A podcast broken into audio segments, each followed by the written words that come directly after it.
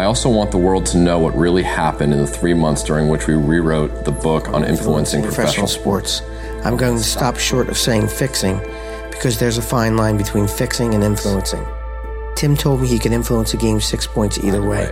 Take, that, as you wish, but that's what he told me. What do you say to that? I don't ever recall saying that to him, and I'm not, I don't know why he wrote it in the book. Okay. Do you agree with what Tommy said regarding the fine line between fixing and manipulating? Yeah, I mean, I've always said, you know, fixing is different than manipulating the game, and I felt like that's what the NBA did, and that's what a lot of the referees did was manipulate the game. I, I think if you were out fixing the games, you would have put the star players to the bench on phantom calls to to make sure their team was at a major disadvantage. Fixing, manipulating. The data strongly suggests that Donaghy fixed games, but outside of a confession, he'll always be able to deny it. Josh's Lord of the Rings trivia wasn't fixed, it was influenced. This is oh. spoilers. This is spoiler. what? Listen. Every trivia you've ever heard on this podcast is manipulated. Manipulated, fixed, heavily bet on. Uh, we're moving the lines here. But this is a special podcast, Josh. Pappy Josh podcast. Together again for the first time since A Quiet Place. We're here to talk Ooh. about A Quiet Place too, right? I think it's also special because it's so basketball. It's so spoilers on brand. I think it's a continuation of our Last Dance series, kind of, mm-hmm. which you mentioned, which has its own feed on Spotify, I think, which I'm sure you'll add this to that, right? We should probably just rename the feed like Spoilers Basketball or something rather than Last Dance. I love it. Put the uh, Star Wars spoilers up there too, uh, where we compare them to NBA players. I-, I like this idea. This was all your idea. To I guess we're kind of talking about the whistleblower podcast, but moreover, we're really talking about the Tim Donaghy scandal. He's having a resurgence. He's having a moment.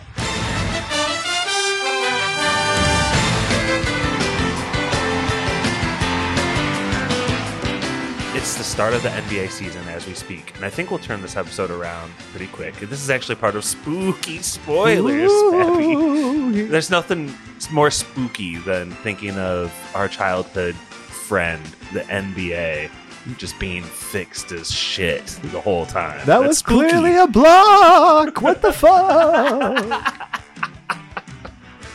His foot was on the line. He was moving and dancing. He wasn't sad. Yeah, I don't know.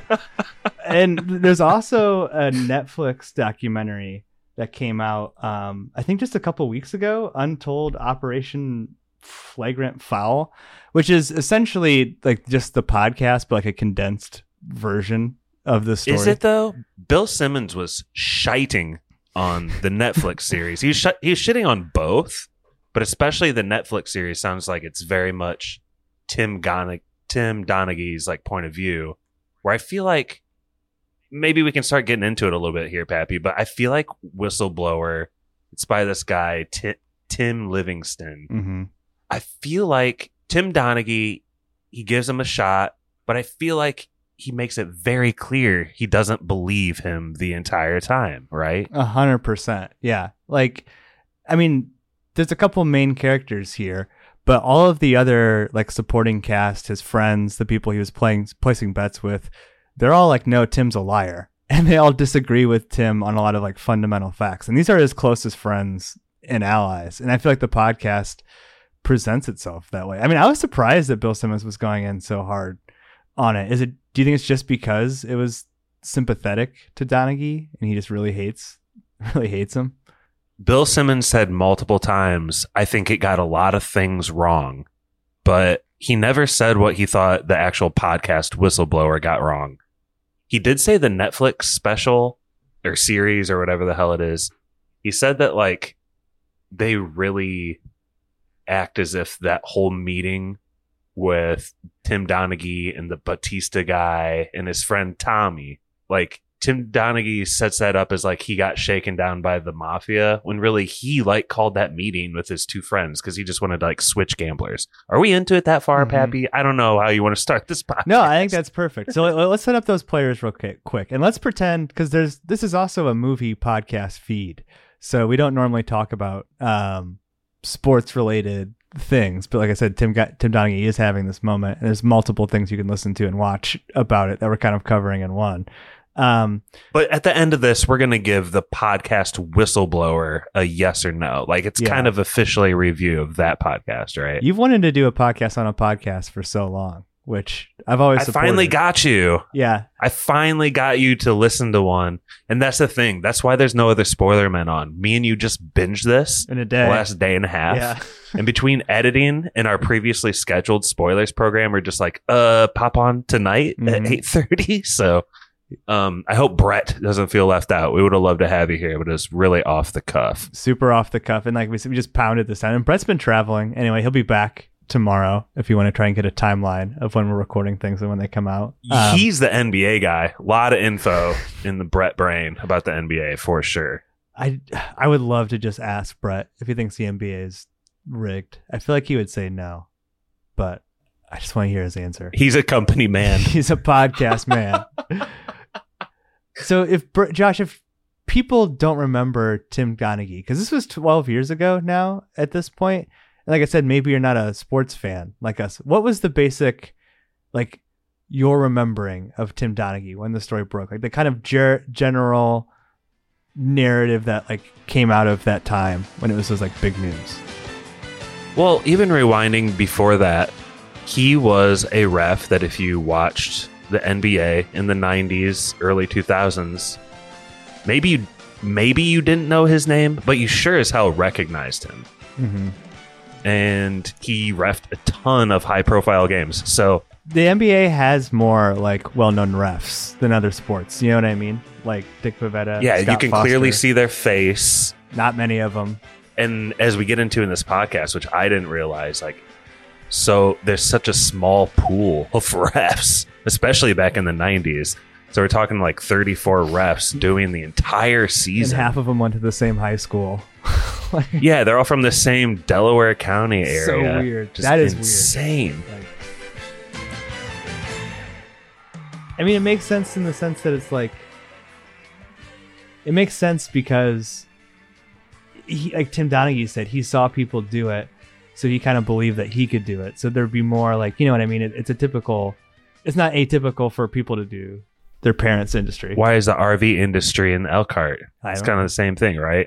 It's just places have different markets, hmm but it does seem very.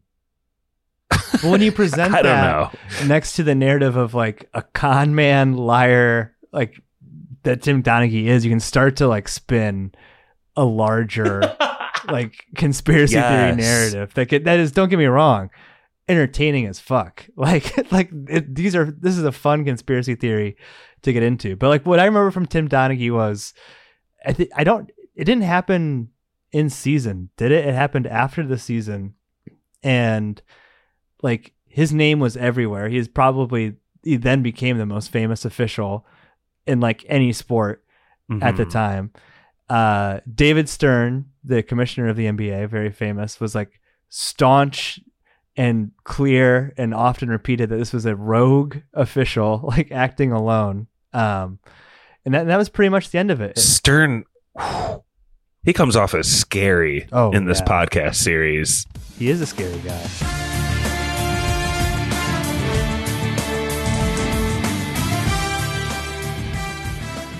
He's like the guy from uh, what is that movie that Mikey? Let's get into movies here a little bit, Pappy. What's that movie that Mikey picked with? Thief. Yes, Thief. He's like the boss in Thief, dude. He's gonna put your kids in Wimpy burgers. People will be eating them tomorrow. Don't even know it. David Stern's face is like not very friendly. And then I was listening to was, was this the same podcast that had Rasheed Wallace on it at some point? He was on this Oh yeah. Remember when they were like, he's got this Napoleon syndrome. like, we, you don't talk to us like that in our world because he's like a normal height, and these are like NBA players. But I, big, powerful lawyer. And I don't, Josh, did you think about the Tim Donaghy scandal afterwards? Like, did it taint your view of sports permanently? Come on. There's only one ref that has bet on its own game. It's like impossible. Yeah, that can't be true. It felt like Stern was just like clamping down, like you said. It seemed obvious And I think of a lot of the moves he did as laid out in this podcast, Whistleblower, were shrewd and somewhat out in the open, but it was almost like, what can you do? Like the TV deal, right? Once it was done, it was done. Could you Mhm. explain that a little bit? You're the business guy. I was a little confused. So the this is way later in the story after the FBI has started an investigation into like what's going on. They approach the NBA and the FBI is thinking that the NBA is going to be like, you know, cooperative and a good partner in the investigation because they're going to want to like, you know, snuff out the fake officials. So, so like they approach the NBA at the same time they're getting Tim Donaghy ready to start like wearing a wire and you know sort of Yeah. like, filling out the investigation. So Tim Donaghy is going to go undercover. This podcast, and Bill Simmons took a big issue with this in his retort of the podcast. I like how we're covering a podcast about a podcast on a podcast. It's very meta. But Bill Simmons took a big issue with this whistleblower podcast narrative that David Stern and the NBA one leaked the story to the Post, which ostensibly you can't go undercover once this has been leaked to the Post and the story comes out. And then number two, before they leaked it to the Post, re-upped all of their contracts with their television partners out of fear that the NBA product would be less valuable or whatever. Even though they still had plenty of time, and they I guess they made like a pretty penny too on re-upping these contracts. But Where's the lie? well, it's the one thing I'll say is like there, there's I don't know of any evidence either way, like for sure. I mean, there's a lot of circumstantial evidence, and obviously, the NBA would have benefited greatly from leaking one, um, but there's no like real proof of that, so we can only kind of guess. And Like I said, it, all of the incentives are there for them to leak, but we don't know that part for sure. With the TV things, I don't That's know. Like the big part of this podcast. There's no evidence for anything Yeah. really when it comes down to refing a subjective game. But- it's a big problem. But here's the thing, though. It's like it's not like the NBA contracts did go down, right? Like the NBA rights, the NBA is still the second biggest sport in terms of television rights costs. Like obviously, it costs more now in 2022 than it to own the rights to the NBA than it did in 2007. And those were owned by Turner and Disney still to this day. Like, like I don't think like it's not like fraud. You know what I mean? Like maybe they did it out of abundance of caution, but do you think that's like wrong? To I don't I don't know. Like again, we're, we're it's just it's correlation is not causation, right? Like we don't really know that they were trying to screw over Disney and Turner. If you buy a house, you're going to have someone come out and inspect the foundation, the furnace. Right. Isn't this kind of like you're spending billions of dollars and you are omitting a huge, huge thing? Yeah. Maybe it's not illegal, but it's shrewd. That's way later in the story. I did want to talk about Tommy. What'd you think about Tommy? To uh, Tim Donaghy's lifelong friend. What was your working relationship like with Tommy? Ah, I mean, what's there not to like about Tommy? You know, he's the guy that has uh, anything you need, and uh, everybody likes him. And it just every time you were with him, it was just a barrel of laughs. Major char- probably the second biggest character of the podcast. Who did you send me a picture of that he reminded you of? What was no, that? so that so the guy that I sent you or was that actually him? Yeah, so the guy from The Sopranos does like a voiceover in this podcast at points. Oh, I thought you you meant like the guy Tommy reminded you of that character in the show. Michael Imperioli. But he Tommy is like such a character out of Goodfellas. He sounds like yeah, to me. he does. Like a gangster. He might be like yeah, the biggest constant in this pod cuz like at some point Tim Donaghy like stops giving Tim Livingston interviews, but Tommy is along for the ride the whole way.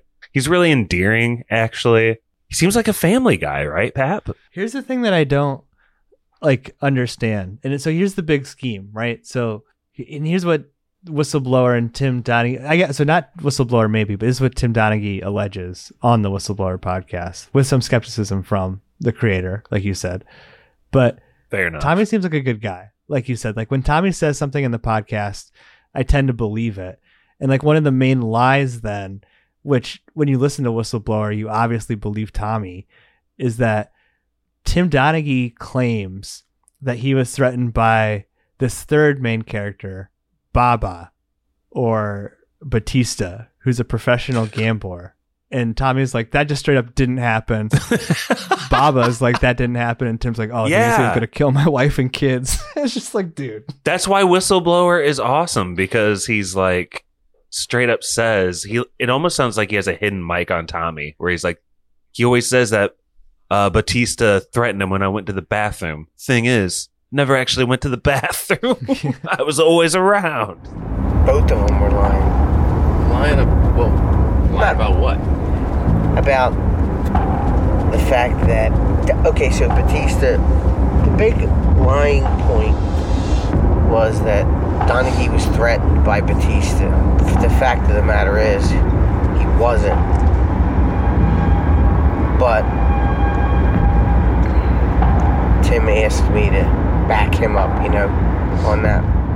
So I always have to say I never threaten him, but I don't. I'm gonna ask you because you are you're deep into podcasts like myself. Do you like when they do the true crime serial thing when the last few episodes are being like recorded and produced after the first episodes are coming out so like they kind of are also focused on the reaction of the people the subject matter to the show I think that's fair. i think it's okay You have to be able to maybe release some episodes to have a product to show people to continue giving you interviews, maybe. mm-hmm. You know what I mean? Um, so I understand it.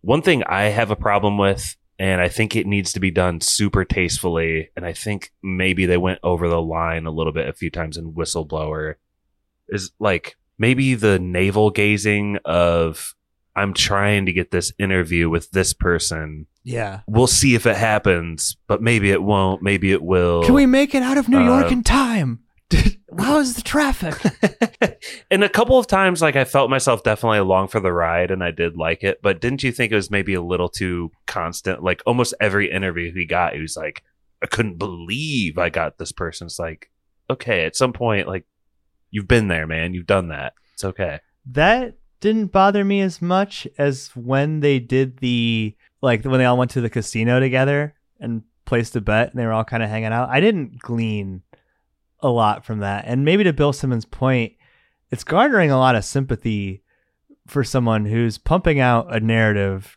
that like Tim Donaghy that's just straight up not true. You know what I mean? It's kind of like hanging out with him, showing that he's like a good guy and stuff. And maybe he is reformed, but like in the the topic of this discussion, he is a fucking liar and a fraud. like, like I don't know if I need to go hang out with him at. No, I think you're wrong though. I guess you could interpret it that way, but don't you enjoy seeing what, or at least hearing what Tim Donaghy is like behind closed doors, like the real him? Whether that makes you have sympathy for him or not, we can both recognize him as a huge liar. But it's interesting, I think. Dude. I loved hearing him joke around for at least a little bit. That's a good point because something that doesn't add up to me is that Tim Donaghy's got all of these like super close buddies. Like, I mean, his best friend's Tommy, but then apparently he's also like such good friends with Scott Mhm. Foster that he's calling him like multiple times a day and before That's every weird. game. Like, dude, Tim Donaghy's a prick. Like the stories that they tell about him when he's like kicking down the door and like pouring water on his friend like he, while he's taking a poop. Like Tim Donaghy's not a fun guy to be a friend. Like why would Scott Foster want to be his friend? because he's willing to put his ass on the line and manipulate games and fix them, and he wanted to get on that action. I feel like that's a Right? I- big. I don't thing. know. I feel like Tim Donaghy took a lot. A lot of Tim Donaghy's ego was built up in being an NBA ref. I feel like he got a lot out of that. Most of the refs that we know by name, I feel like that's true. Like Yeah. their egos are gigantic. Um, there was another podcast we also listened to for research, or did you listen to it? I forgot to. Uh, Pappy? Sorry. Can you tell me? Just tell me about it. What was? There's this podcast by Michael Lewis. It's called like Against the Rules or something, and it's about like in society how the referees of society are kind of like failing. And I think this is kind of like when Trump was getting elected and people were starting to question the system and voting and electing. The institutions are failing us, man. So he starts off with this episode about the NBA and their refs. He never mentions like the Tim Donaghy scandal once, and it's basically an apologetics about how far of lengths the NBA goes to to get the calls right and how kind of like ridiculous it is that they go through those lengths. And I wish you would have listened to it because it like listening to it in the middle of listening through the whistleblower pod sounded very, very naive Golden at State will points. check in, and the Clippers will check in about uh, 9:30 roughly. I'm back with Joe Borgia in the replay center. The refs here sit dressed in black, staring at screens, waiting for a signal from somewhere in America. The end of games is when they get most involved, because that's when fans and coaches and players are most likely to accuse some ref of having made the mistake that changed the outcome. Of course, a mistake at the beginning has just as much effect on a game as a mistake at the end, but the end is what people notice and get outraged about. So the justice at the end of the game must be more exact than it is at the beginning. It's a pretty good podcast. You should check it out at some point. But listen to the basketball episode. It's good, but a little naive about the NBA. And Pappy, maybe this can trigger the next conversation here. Like, do you think, and have you always thought that the NBA cheats for certain franchises and certain players? NBA Jam always cheated for the Bulls, so let's start there. Is that not fucking reality seeping into the system? life Like- imitates art, imitates life? Yes, exactly. Yeah. It's the Matrix. It's simulation. Yeah. I mean, the NBA has a lot of influence over these people, and they're making a lot of money doing a very high profile job that a lot of people want to do. And when you're an employee at that level and your boss is so incentivized for things like game sevens, like it's easy to like think that that's possible. At the same time, I feel like if the NBA could like implement some kind of like AI system that just scanned all over the floor and got every call correct, eh, but they could like tweak to what extent that things were called, they probably would. But that's that's the other thing, you know, Josh. You played basketball in in all, in a lot of sports, you know, like in football, there's holding on every play. They talk about this in basketball. It's not like Tim Donaghy was. Tim like they don't really accuse Tim Donaghy of calling like ghost fouls or things that didn't happen. It's more like selectively enforcing the rules, which is so hard to to prove. Yeah. And I think you can talk around this in circles, uh, manipulate, fix. Yeah. Um, I don't. Yeah, I don't care about Tim Donaghy's distinction between he never fixed or he manipulated. Dude, No, it's bull. It's Yeah. such bullshit. So one thing, Pappy, I don't think an AI could get is if my hand is on you, like just my hand is on like your chest or your shoulder. How could an AI tell how much pressure I'm putting onto you with that hand? Right? Is it just lightly touching you? Is it just touching your jersey practically, or am I like pushing you? You know what I mean? And I think you need a human at this point to really determine that. Oh, at this point for So- sure. But so it's hard to imagine an AI getting some of those. That's what I always come back to in my brain. Like, what would be the hardest job for an AI? Because, yeah, like goaltending and if a foot was on the line and how many seconds are on the clock, and AI probably could be doing that already. hmm do you? I don't think that the. You asked me a little bit ago if I think that the NBA cheats. Like, I don't know. For as long as I've watched sports, it's just kind of been a common understanding, at least at the professional level, that stars are just going to get calls. You know what I mean? Like, I don't, right or wrong, like, it's not officiated in the same way an Olympic sport would be officiated. You know what I mean? Like, totally impartially. And, like, I said, for better or worse, but that's just kind of part of the thing. Like, Tom Brady is going to get more roughing the passer penalties than, like, you know, Josh Allen at this point or something, right? Like, I, I don't know. Just because he's like a veteran, he's super famous, even like, like out of respect for him. Who at 11 years in the league can still run people down. Brady in trouble. Here comes the rush, and here's the hit. Man alive. Brady's up. That's good to see, but a, what looked like a knockout hit by Nate Clements, who played against Brady when they were both in the Big Ten. Clements at uh, Ohio State, Brady at Michigan. That Glad to see Brady get up. That was a knockout. And I think that's because at the end of the day, it's an entertainment product, right? But do they cheat? Well, that's the whole argument. Yeah. Is this WWE or is this an athletic competition? That's something that's super interesting. So the FBI guy, what was his name? Like, do you remember Scal- Scalia? Scalia? Yeah. Bill Scalia? So like Scalia, like he says in this, in what sounds like I don't know if this was also like a hot mic situation, but he says that Bill Scala. Bill Scala that the NBA is this close, and the narrator of the podcast says that he held up his fingers like super close, like two fingers, to being the WWF. Then when you watch the Netflix documentary, he repeats the same line, but he adds a very critical. Some say the NBA is this close to being the WWF, and I'm like, motherfucker, you're some. You said that on the other podcast that's that close to being the WWF. I think that's like extremely exa- exaggerated. You know what I mean? That does not seem. That just does not seem true. Like these games are being actually wagered on. in the same way you would expect Hulk Hogan or the Ultimate Warrior to win the match over the Undertaker in the 90s, you're going to expect Michael Jordan to beat Shawn Kemp or Karl Malone in the NBA. And I think that's a pretty good one to one. They kept calling it ballet Yeah, as well. choreographed ballet. Um, yeah, you watch Tony Parker do some of his spins in the lane when you're rewatching the Sun Spurs series. Yeah. It does look like ballet. But that's a pretty inaccurate analogy, right? Because to say that it's like choreographed means that, like you said, like literally they have like some kind of run through where Tony Parker's like, okay, I'm going to spin here at this point in the game, which is not No, even close to what's happening. It's like maybe has a professional sports league ever in my lifetime, in one way or another, put their thumb on the scale for a team to win? Probably. But that's a pretty intense accusation. I feel like you would need some evidence, but it's so hard when you're parsing like what's being selectively enforced. Like, it, and that's what they keep coming back to too. It's it's hard to tell if they're being selectively enforced. Dude, and Tim Donaghy's so fucking stupid.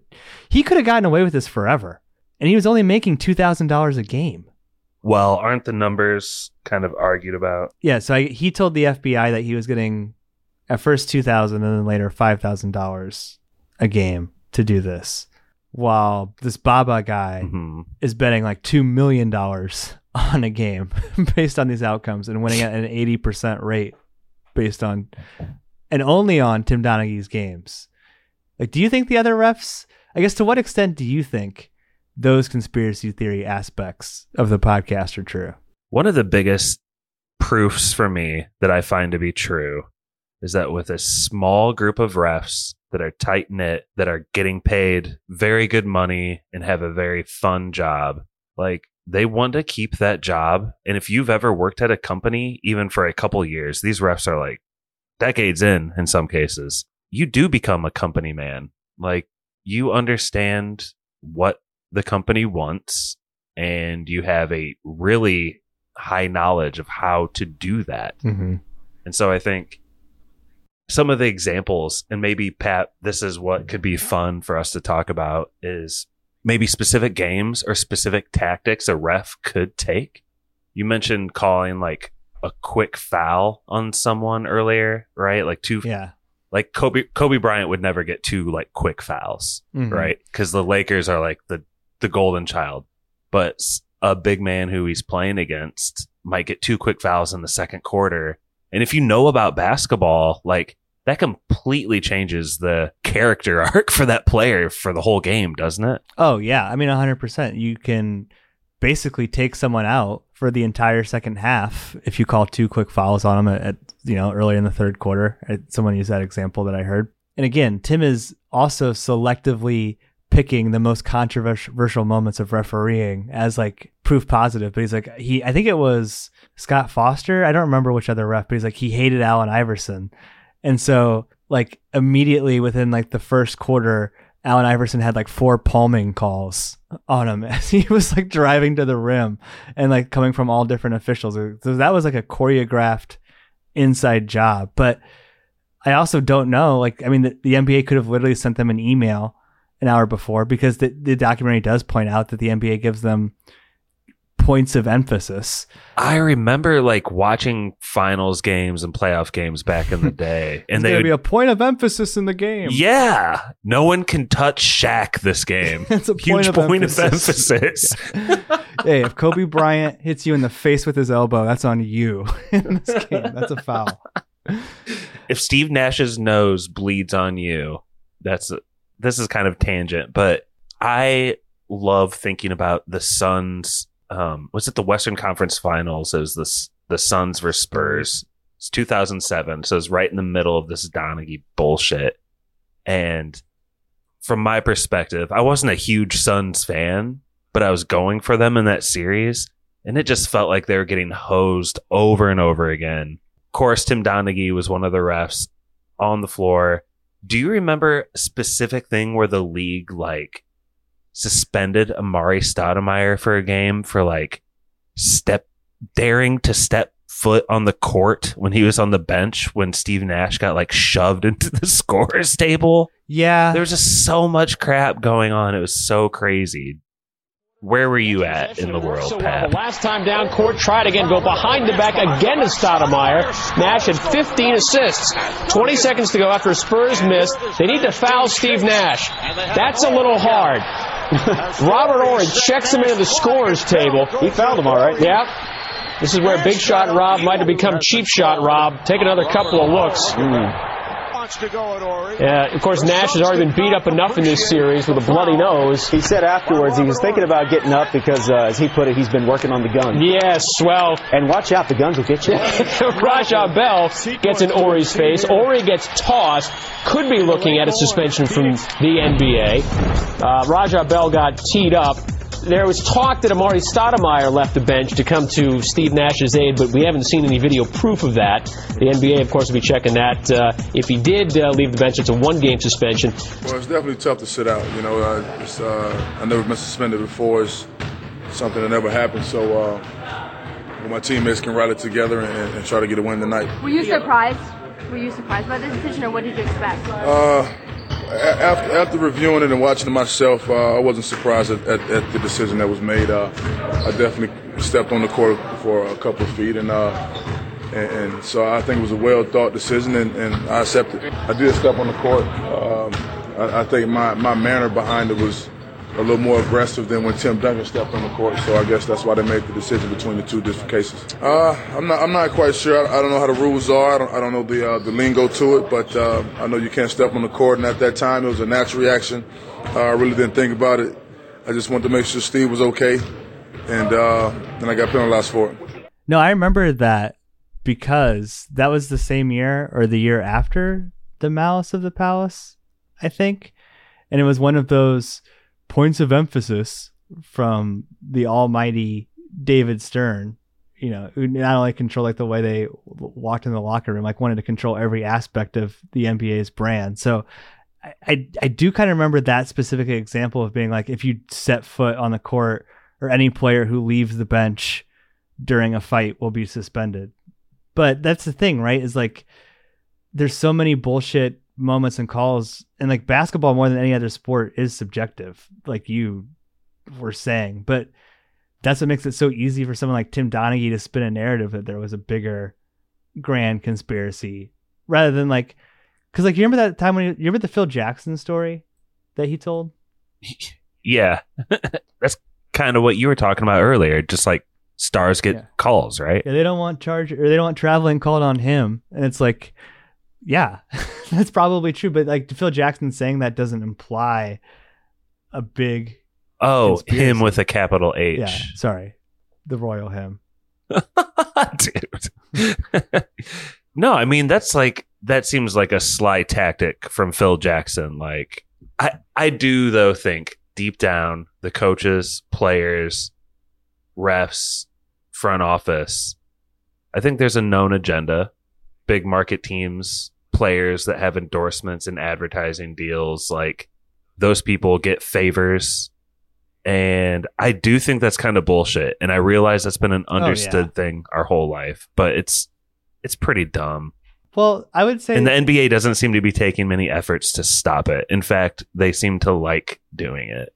Yeah, I guess so. I would say that like more so recently, we've seen some small market teams win championships, right? Like Toronto won a couple years ago, Milwaukee won a couple years ago. But it also seems like at least they have maybe a more diverse group of officials too. That might Yeah. that might help. Like I don't know, like the way they were describing too, like the way officials behaved in the '90s. That shit was fucking insane. Like, do you remember any of those stories? Like, not just like the sexual stuff, but like the fraud with the airline tickets and everything. So that's interesting because you told me about a lot of referees and their infidelities. There was only one guy that didn't cheat on his wife. That was. He was the only guy I know that didn't cheat on his wife. Everybody else, from the minute you fucking got in your car and went to the airport, was fucking chasing pussy. 27 days a month. What are you gonna do? What are you gonna do, you know? And I was just so bored. I fucking just got into the gambling. That was my, you know, time. I, I work out and I'd sit in my room and fucking look at the lines. The most shocking one is where Tommy and Timmy are talking about like getting blowjobs in a car together. Oh yeah. It's very explicit, actually, but no, it seems like most of. Dude, the funniest part of the podcast is when Tim Donaghy is just going, beep, alcoholic, huge alcoholic, Yeah. beep, alcoholic, fucking alcoholic. He said, dude. He said every single person Uh, cheated on their wife except one, and they bleeped out the one. so it's like, why do you think they bleeped that out? Do you think Tim asked them to? I think you're talking about like legal allegations at that point, like defamation and stuff. Right.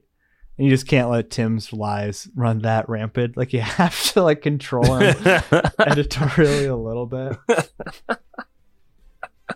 Well, speaking of this whole whistleblower podcast, especially in the first couple episodes, like you don't need to know a bunch about basketball or spe- sports betting to get into this. Like, don't you think it's maybe over explained in some sections? Um, maybe like No? it's kind of one of it's kind of both. Where they anyone who's listening to this podcast, I would presume, kind of understands how a line works, and so I don't know like how in depth they had to get into all of that. But I I do find it interesting when they're explaining like the way a sports book makes money. Like I don't know how like I don't know if you need to understand that to understand um everything, but like so for example, like the way a sports book just really quick, the way the sports book makes money, it wants the line the, the money on each side to be even. Long story short. Like they want the same amount bet on team A as team B. Part of this scheme was that when Tim Donaghy would give the picks to Baba, he would start like betting in Asia to influence the lines. And then by the time the lines got around to America, like, you know, the next half day or whatever, he would then hammer the other side of the line.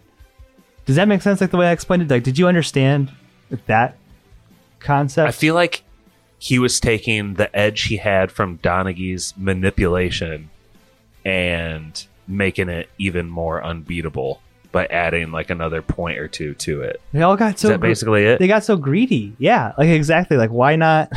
like why not just keep it small, but in little little increments? So, and they fucking said, fuck you. And then took my pension like that. No, I had four kids. You know, I got lucky and recovered, but, you know, I could be fucking homeless somewhere if I didn't have parents and good friends and they didn't fucking care. Donaghy painted a vivid picture for Scala and the FBI about the NBA's refereeing culture. And according to him, the high stress, nomadic lifestyle took a toll on many of his former colleagues. The way that Tim Livingston presents it, it's like no one's gonna believe this guy because of these things that he claims, and he's also a liar. But he seems to be pointing to this broader conspiracy. Like I feel- to me, it's like it's two stories. It's you have the story of Tim Donaghy, disgraced referee, and they say the word disgraced a lot in this podcast as an adjective in term in front of referee, which I find funny. But then you have the like broader like cross sport context of like our sports officiated fairly. And if that and in, in that story, you know, Tim Donaghy's anecdotal evidence is very inconvincing still. You know what I mean? Right? Because he's a known liar, served prison time, like still lies to this day about things that are verifiably false. Like to me, if you want to tell the story of that, like things are rigged, like I would rather see some as like empirical evidence. You know what I mean? Like a normal player gets fouled in the situation X amount of times, but Kobe Bryant gets fouled like 80% of times when he goes to the rim in the fourth quarter or something. You know what I mean? Like I would like rather see some hard evidence of that accusation rather than this whole thing is through the lens of Tim. E, but there's your problem. It it won't just be the fourth quarter, right? Like yeah, if they're the smart. NBA is smart enough to spread it around. These refs are savvy enough to call two quick fouls in the first quarter or maybe the third quarter or that whole thing about Donaghy if it's the team he's not going for, if he sees their foot near the line, he's sure to call it. Right. Right. yeah. Maybe it's more than selective enforcement at that point. I love that it's like one of the things they point to. Tim Donaghy was known as a good ref. That's so crazy. His percentage of correct calls was high, but that just means like call more calls. hmm But that makes for boring basketball to watch. That's the problem. And I think that's really the problem, right? Because if basketball was actually officialed to the letter of the law, it'd be like unwatchable. Don't you think? Am I crazy? Basketball and football. Oh, 100%. Like I said, they'd be holding on every play. But to be the third highest rated official and to be actively manipulating games, what was the worst official doing? but yet you don't think that there's anything nefarious about what the NBA is doing from a high level. You think it's all in the up and up, do you? um, You've earned the good calls, Michael Jordan. No, I don't think that's right either. But when, like I said, when the employee or when the referees are employees of the NBA and not like some independent body, no, I, I 100% think that at some point in my life, games have been manipulated. Like, dude, the fucking Patriots won the Super Bowl like four months after 9 11. The Patriots. Like, come on. Like, I don't I don't know. George Bush himself radioed that one in. Listen, I I would guess that in my lifetime I've definitely seen athletic events that were manipulated, but it's hard to know how high up that goes. And there's a new commissioner in the NBA too, Adam Silver, and for some reason he seems less bad than David Stern. What I think is cool about sports, even if Tim Donaghy's on the court and it's a close game, he says six points either way. He can manipulate the spread. Oh yeah. But if some random dude is on fire truly or having a transcendental like performance, they could still beat the refing crew. And that's kind of cool, you know? And it almost makes uh maybe when mid-market teams win, everyone knows it's like that much harder for them to do it because they have all those other forces against them. Mhm. And it's not right, but it makes it more special or something. That's the thing is like if there was this widespread um conspiracy that the NBA was doing, the Spurs would have so many fewer championships than they had. Like right? Like how many times in the 2000s did San Antonio, the most boring team, come out of the West? Like their main player was nicknamed the Big Fundamental. That's not exciting. You know what I mean? He's not fucking Air Jordan. He's the big fundamental. So it's like, if that was happening, I think that there would be more evidence of that. Like, like, like I said, they would have like suppressed that team. But that's an example of a team that kind of got built differently outside of the typical system. And I honestly think, like I said, with a transcendental like performance, you could have a group of guys that come together and all of a sudden for a year or two, they're challenging that status quo of the Lakers, Celtics, Mhm. winning it every year pretty hard. Mm-hmm. And that makes for like really exciting entertainment, Pat. No, it makes for even more exciting entertainment. What? Totally fairly officiated games. If it's so exciting, then why would it be built into NBA Jam, Pappy? Dude, they, like I said, life imitates art. The developers of NBA Jam knew something none of us knew. I mean, he was drinking literally. At halftime, he'd walk out with fucking vodka and Gatorade and have it at the scores table, and every time out in the second half, he'd fucking take a hit of it. Yeah. Then he finally, they made him go to rehab. Just like to finish out the whistleblower podcast, the last few episodes mostly surround him like nailing down this Phil Scala FBI interview. Mm-hmm. And honestly, it's pretty interesting. But as like Bill Simmons pointed out, this is an FBI guy that's not necessarily a basketball man. Right. And I think Bill Simmons needs to give people credit that listen to Whistleblower. Like, we don't think Tim Donaghy is like a cool guy No, after yeah. to that. and the thing of it is too so like the netflix documentary obviously shaves off a lot it's the same core story but it's a sixth of the length of whistleblower. Too much as we shit on him framing the interview like you know and like leading up to it and like oh my god am i gonna get this interview? The uh what's his name? Scala? The fbi agent? Yeah. he comes out and says dude this was 12 fucking years ago. Like i i barely re- like you know what i mean? Like he's not gonna like remember anything. And then like bill simmons points out this wasn't a big case for them. Like they didn't really care that much they had bigger fish to fry like this is the guy who like took down john gotti Well, he even says in Whistleblower that the FBI kind of felt like they put the scare into the NBA, and that was like enough for them to feel satisfied. I thought that was kind of cool. Mm-hmm. Yeah, I mean, I I think it built up well to that interview, and I think that that interview was probably the most explosive and best part of the podcast. Right? Like, would you agree? Like the way that it led up to it, that was like if I was gonna listen back to an episode, that would be the one. Like, I mean, looking through the episodes here, I forgot like the whole what changed episode that's just in reference to getting this interview right so a whole episode's dedicated to like the build up or like the main part of it is the build up to that interview Were you hoping at all there would be an episode that just like straight up went over 12 games and like you said the stats or like the breakdown?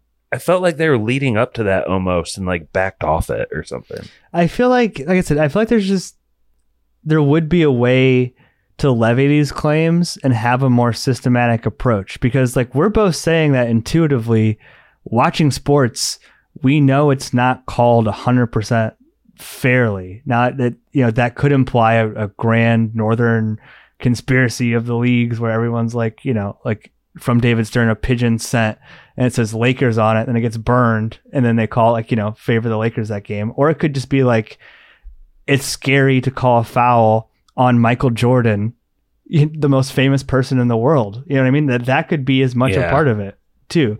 But like to do Yeah. to do that, you would need to like I, I would even say like get a group of like 500 independent referees like at the college level or something, or like even attorneys, and like have them have the the definition as is written in the in the NBA rule book and watch and like see if they agree with the call. Like just isolate the clips and don't give them any context, even if it was called or not, and see was there a foul on that play, and see like you know where's the most variance of that. Like I mean, there's just different ways, right, that you could go about it. To me, it's just just like really flimsy evidence. Tim Donaghy, the liar, to like build up to this whole conspiracy because that's like what the podcast does. You know, it's like building up to we have Tim Donaghy, but the NBA is this close to being the WWF and choreographed ballet. Mm-hmm. And like, and Tim is sad about it too. He's like, oh, you know, I, I used to like basketball. This is so hard to hear. I, I, I don't know. I I mean, Sorry for the Pappy rant. no, it was great. I, I think some people have a real sense of justice, Pap. Yeah, I I think Tim Livingston basically feels tricked, right? He always probably knew watching sports that like some there's the thumb on the scale, like you put it earlier. Mm-hmm. but he went through this whole journey just to find out that like it wasn't because of like the heart or dedication. It was because some idiot like Tim Donaghy called their foot on the line. Well, that's the thing. It's just sad for him personally. So his favorite team's the Lakers, right? Is it what would be worse in your opinion?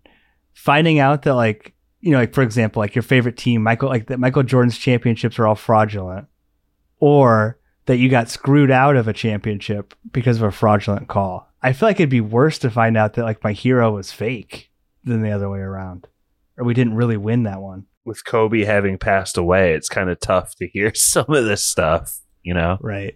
Like some of his superhuman feats were maybe boosted a little bit. But again, anybody with eyes who watches any amount of basketball sees it. You know what I mean? That like he's gonna get more calls when he goes to the rim than your average player. Like you don't have to be a genius to see that. It's out in the open. Dude, if you look at like Michael Jordan and Kobe, they're just like good looking dudes with good smiles. True. Like in real life, if you're hanging out with someone like that that's like charming, it's hard to knock them down a peg. Mhm. They'll knock you down a peg next. It's just tough. That's always such horseshit when like a really great athlete's also handsome. It's like, dude, fuck you, Ronaldo. Like you don't get to have everything. That's not like I want my I want him to look like Babe Ruth. You know what I mean? Like he's a he ain't much to look at, but boy can he slug the ball. That's why I really respect like Bob Dylan and John Lennon. Like just kind of ugly dudes, but great musicians made it work. I don't know. on their own merit. Um, I didn't have any other things. Uh, The only final note that I had was that, like, you really don't remember bad calls or potentially, you know, like game fixing calls when they happen earlier in the game, right? Like, no one's going to remember a foul that led to the Bulls getting the ball and Michael Jordan hitting the game winning shot. They're not going to remember the game winning shot. And it's like, it, it, I do get that how easy it is to get like titillated, you know, by that that idea. What's cool about this podcast and even about what Michael Lewis said in his podcast about they talk about them creating this huge replay center. I don't know if you know about it, Pap, but like Mm.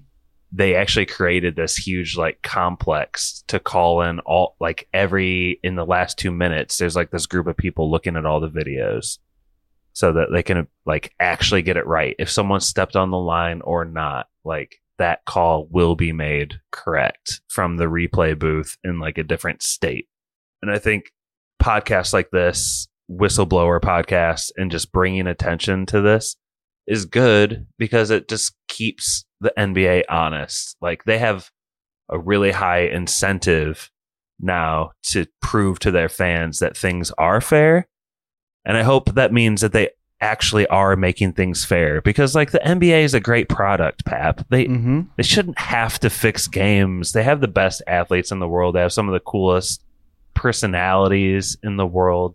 I don't think they need to fix things to make money, Pap. Yeah. Well, I mean, the the replay is a double edged sword because anybody who has watched, you know, NBA, especially like the the whole momentum of the last two minutes of the game can just be like brutalized by replay at times. Like especially if they're trying to review like the severity of a foul or something, and then they have to review it was his foot on the line. Like that can be a real drag. But I think it does keep him honest. I think it's a step in the right direction. And honestly, I think legalized gambling is a step in the right direction. Like the fact that Yeah. the NBA has an official sportsbook partner, they have a huge incentive now to not cheat, which they didn't necessarily have before, which is a good thing. So, sorry, quick side quest. I know we've probably gone long. How do you feel about like legalized sports gambling? And like when you watch a game, you see like a DraftKings logo like during the game, and then there's all the commercials or sports books. What do you think about listening to the Whistleblower podcast with DraftKings type ads between segments? Dude, it's so funny. Yeah. And then they have to do the like 1 800 red line in Tennessee call, blah, blah, blah, blah, blah, blah. blah. and then it goes to Tim Donaghy being a degenerate gambler. It's like so many mixed messages. I, I don't know. I think it's fun. I think it's okay. Like maybe the ad, the ads could back off a little bit, but I think it's harmless fun. yeah, I agree. I mean, le- gambling needs to be legalized just so that it can be taxed Mhm. and so that it can just be not this weird overlooked thing that every single person knows is happening. Like from the time I remember basically being a conscious human, first or second grade, I've been doing like NCAA brackets for like five bucks. Right. Yeah. and that was illegal, Pap, for the for a long time. I think it still is illegal, actually. But really, I don't know. Like, do you have a license for that bracket pool you're running? We're having a good time. You know, we would go to titty bars. You know, every once in a while we bring one of them home. We had tons of money. You know, we were having a good old time. We were getting girls and stuff. We were banging girls left and right. I remember, oh, I, I don't even know if I should, well, either I was getting blown in the back seat or he was. And he was trying to drive and he was looking back at me as I was getting blown, or I was banging, and I was banging this one girl. And he was in the bed next to me with his girl. And he's like, dude, get off her. Let me show you how that's done. And like we switched girls and stuff. But one of the girls was his like alleged girlfriend. And he was like, don't blow him. he told this girl, don't blow me. I guess he had a connection with her, you know? It's Kind of funny. But I don't think he'll get pissed at that. He was married, but he didn't give a shit. But I didn't give a shit either. I was cheating on my first wife too. I'll give Whistleblower a yes, Pap. I understand it's also entertainment, but I do think Tim Livingston aired on the side of journalism more often than not. I appreciated that. I appreciated how personable he was as just like a host. Pretty well done. Um, I think they put together like a pretty good argument. It's not the like ultimate like resource on the subject. I think there's like other more academic sources, but it's a great listen. I'll give it a yes. And Pat, I know you have cynicism, but I know you're obsessed with the Tim Donaghy stuff. So I'm interested to hear what he's got to say for your yes or no. Oh yeah, I'm gonna give it a hard yes. I just can't get enough of this stuff. And like I said, this whole format is extremely entertaining. The production company who made Whistleblower, Tenderfoot TV, like I've listened to one of their podcasts before with someone. It was one of those like true crime podcasts that I'm not necessarily a fan of, but like in depth profiles. And this is very reminiscent of that type of show. And this is just a super compelling story. Like I think uh, the FBI agent even says at some point, like it'll make you a good podcast and hopefully a better movie. Like there's got to be a Tim Donaghy movie, hundred percent in our lifetime, like without question. And it's going to be exaggerated too. Like they might even lead into like the mob stuff a little bit more, but it's just a really good fucking story. I, I would say though that it's, if you listen to it, it's real important to look up some like Sean Patrick Griffin or like the Bill Simmons podcast we listened to, like, and even more so if you watch that fucking Netflix documentary, which has so much less context and shows I think considerably less of like the counterpoint next to Tim Donaghy's lies, um, because it makes for a better story when you do that. But just you know, take everything Tim Donaghy says with a critical eye. I think Whistleblower does a fine job of that. And I, yeah, like you said, I'm just obsessed with the Tim Donaghy topic in general. I can't get enough of it. I really can't. So, uh, hard yes for the podcast, but the documentary I would probably give a soft no. Is it just one like 90 minute movie that doc or what i think it's like 75 minutes it's like even gotcha less it's not a series or anything it's, it's just one it's part of a series called untold which i think bill simmons said is super ironic because every literally every single thing in the documentary has been told and has been out there for for many years there's nothing new in it at all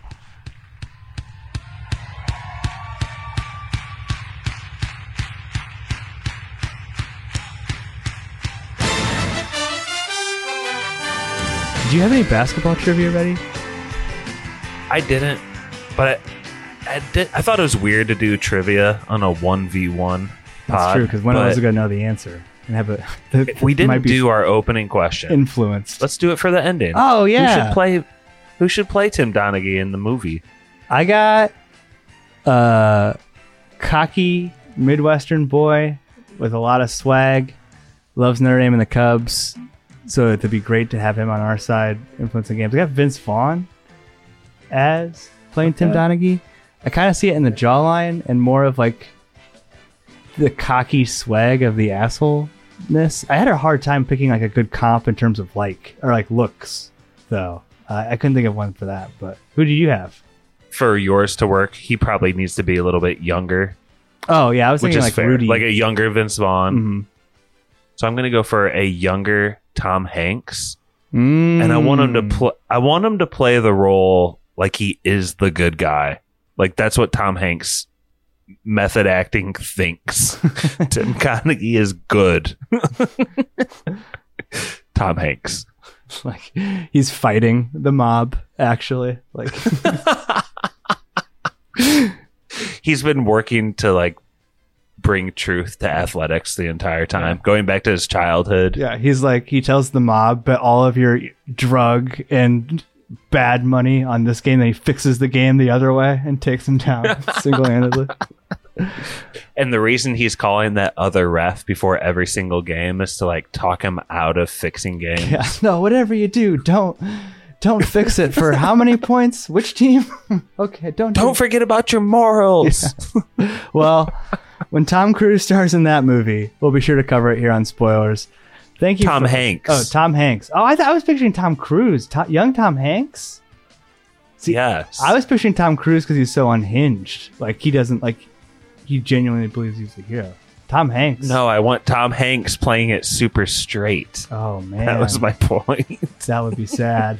I don't know how I feel about that. but thank you for listening. Hopefully, this podcast didn't make you sad. If you enjoyed it, if you liked us covering different types of things, doing a podcast on a podcast, be sure to let us know, and Spoiler Man will let you know how to do that. Take it away, Spoiler Man.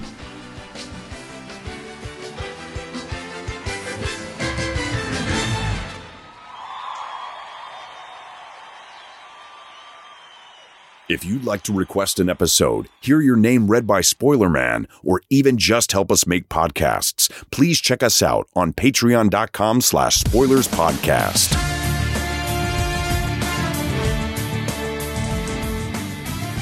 Special thank you to our patrons. What do you think about Spencer? He was always a good dude, but he's an alcoholic. Loved the gamble and he's an alcoholic. The Wolf. From the time we left at like lunchtime till three in the morning and got up the next day, looked like shit, but refereed the fucking game. Yeah, we were. I was in the back seat. Nick. Was in the front seat, and he hit the fucking toll booth. Boom! fucking alcoholic. David. Bad alcoholic. Barky 420. So we're like, oh fuck. We drove like an hour and a half down the highway to another casino just to gamble. Matt Troll. He got all fucked up and didn't know he had a fucking game at one o'clock in the afternoon. Went to bed at like four o'clock in the morning. They woke him up out of the hotel. He says he he fucking ref drunk. A lot of bad alcoholics. The Meg. Bad alcoholic. Davey Kerr. He almost fucking he and he had a DUI. He was another one that was a bad drinker. And then brother Brian got caught in the uh, crack house in Miami, so he finally went to rehab. Total movie recall. It was drinking, chasing pussy, but it was chasing to go out and you know see if you got lucky. Nurse Stacy. She looked back at me and said, uh, "You know, do something." I said, "You do something. What the fuck's he driving for? Why aren't you driving?" I was. I went to a casino with Druid King. I swear to God, not exaggerating. He had 25 Miller Lites. That was spoilers.